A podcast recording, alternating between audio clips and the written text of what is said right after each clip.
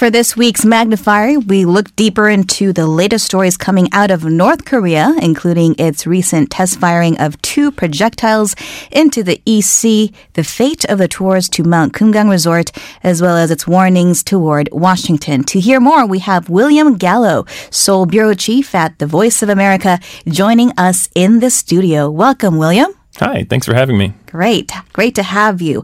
Let's get right to it. What did you read from the recent firing of the two projectiles, which were described as super large multiple rocket launcher, according to North Korean state media? Right. I think we can take a little bit of this at face value. They said they just wanted to perfect this weapon system, and that seems to be a very legitimate reason to be testing these types of, of weapons. They want to make sure that they're working accurately. I think a, a secondary or, or perhaps primary even motivation is to increase pressure on the United States, particularly ahead of this end of year deadline that North Korea has set for nuclear negotiations. Okay, so you mentioned the United States. Have we seen a response from Washington?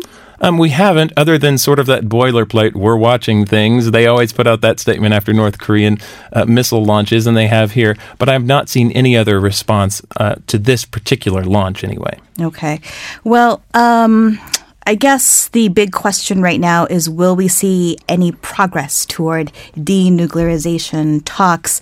Um, and the new South Korean ambassador to the U.S., Lee Soo-hyuck, recently expressed some optimism that the U.S. and North Korea will resume those uh, working level talks before the end of the year, which of course Pyongyang has been reminding us in recent weeks is the deadline.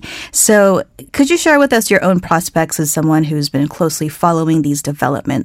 Uh, especially given, I guess, the projectile launch on Thursday. I think what the ambassador said makes some good sense. You know, I've been reading this week about sort of the last few decades of U.S. North Korea diplomacy, and I think it's notable that even following periods of of success in this diplomatic process, they're almost inevitably followed by periods where things just don't happen. Even after in, in 2005, the six party joint statement, which was a major uh, diplomatic achievement, I think, by anyone's standards, uh, they didn't agree on the next steps for a year. So I, I think the, the quote you read there makes some sense. This is going to take time. Whether or not it happens in the next two months, it doesn't necessarily seem likely. I don't think we've seen any evidence that Washington is going to soften its stance, and it doesn't seem like North Korea is going to soften its stance.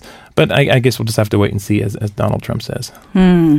Okay, so that's Donald Trump's side of the perspective. But for North Korea, they have been talking about this end of year deadline since uh, the start of the year. And um, I guess there's also the element of China.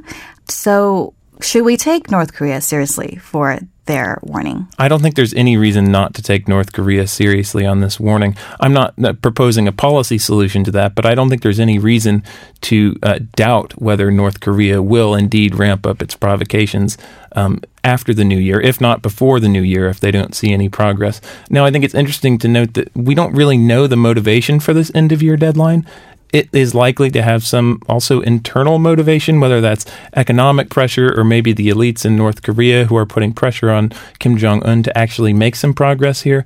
But regardless, as you mentioned, it seems now every week or so that North Korea is reminding uh, the United States of this deadline, whether through statements or through uh, missile launches. Right. And it's, uh, I thought it was interesting that this is actually the third time that they uh, launched this super large multiple rocket launcher. They did so once in August, once in September, and now this October 31st one, which apparently was successful, according to KCNA. So some observers are raising concerns over a possible crack in Seoul Washington alliance, especially given South Korea's recent decision to pull out of the intelligence sharing pact with Japan, uh, known as GSOMIA here. And of course, Seoul and Washington are engaged in a number of negotiations, including uh, discussions for defense cost sharing. Uh, so, how do you view this picture? I'm trying to follow it very closely. It's one of my sort of main things in coming here to Seoul to report mm. is the future of the U.S. ROK alliance. Mm. It's hard to tell right now how bad things will get. I think there is a perception among South Korean government officials that a lot of what Donald Trump says is bluster, that he's bluffing. You know, there was a report uh, this week about a memoir that was published uh, that Donald Trump proposed. What was it? Uh, was it sixty billion dollars a year he wanted from South Korea uh, for this cost sharing deal? Uh, that obviously is not a literal demand, and I think that there is a mixture of reaction in Seoul. Is Donald Trump actually proposing this? But regardless, it does seem that he that Donald Trump wants to push South Korea and is insistent on pushing South Korea, and that there is a bit of a pushback here, especially from the conservative uh, community. I think right now that's taking the form of editorials. Maybe these uh, activists that follow these issues closely are, are expressing anti Trump sentiment. But whether that actually stretches into the wider community here in South Korea, I think is an open question. Okay. Well, in the worst case scenario, let's say we do see a weakened alliance between South Korea and Washington. What do you think that would mean for denuclearization negotiations with North Korea? It seems, anyway, that South Korea would be wanting to push for a better deal uh, if they could not rely as consistently, or if they feel they can't rely as consistently on the U.S. nuclear umbrella then it seems like there would be a desire for a firmer deal with North Korea regarding denuclearization. This is something that uh, Steve Biegun even warned about a couple months ago. If there isn't a strong enough deal with North Korea, if this issue isn't addressed, then there will be a, a number of, of actors in the region who will want nuclear weapons. And you're seeing increasing calls for that here in South Korea, although it doesn't seem like it's anything, obviously, that will happen anytime soon. Okay.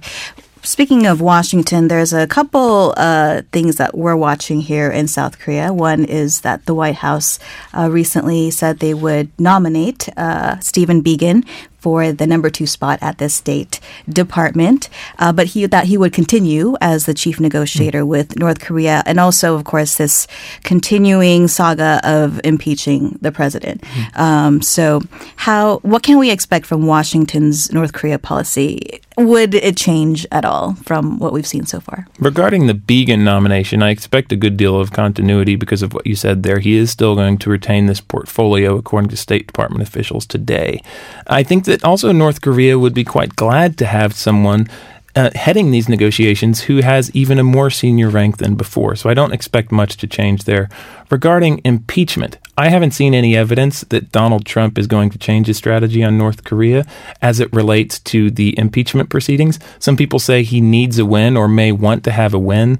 I think that's a valid thing to consider, but it's also important to consider that foreign policy plays such a small role when it comes to the minds of general election voters in the United States. Much so less not, the Koreas, right? Yes, uh, sad to say, but truthfully, but uh, any foreign policy issue plays a fairly limited role in the minds of voters in November. Okay. Well, Will, I want to ask you a more personal question. You uh, recently I guess in the past year, came to South Korea to uh, become the bureau chief here for Voice of America. Have there been any um, like things that surprised you in covering North Korea and South Korea and the U.S.? Well, you know, it, it, falls into sort of reliable patterns in a way. I haven't even seen the most exciting part. You know, a lot of people are saying that we're embarking on, you know, uh, next year could be quite exciting when it comes to this beat.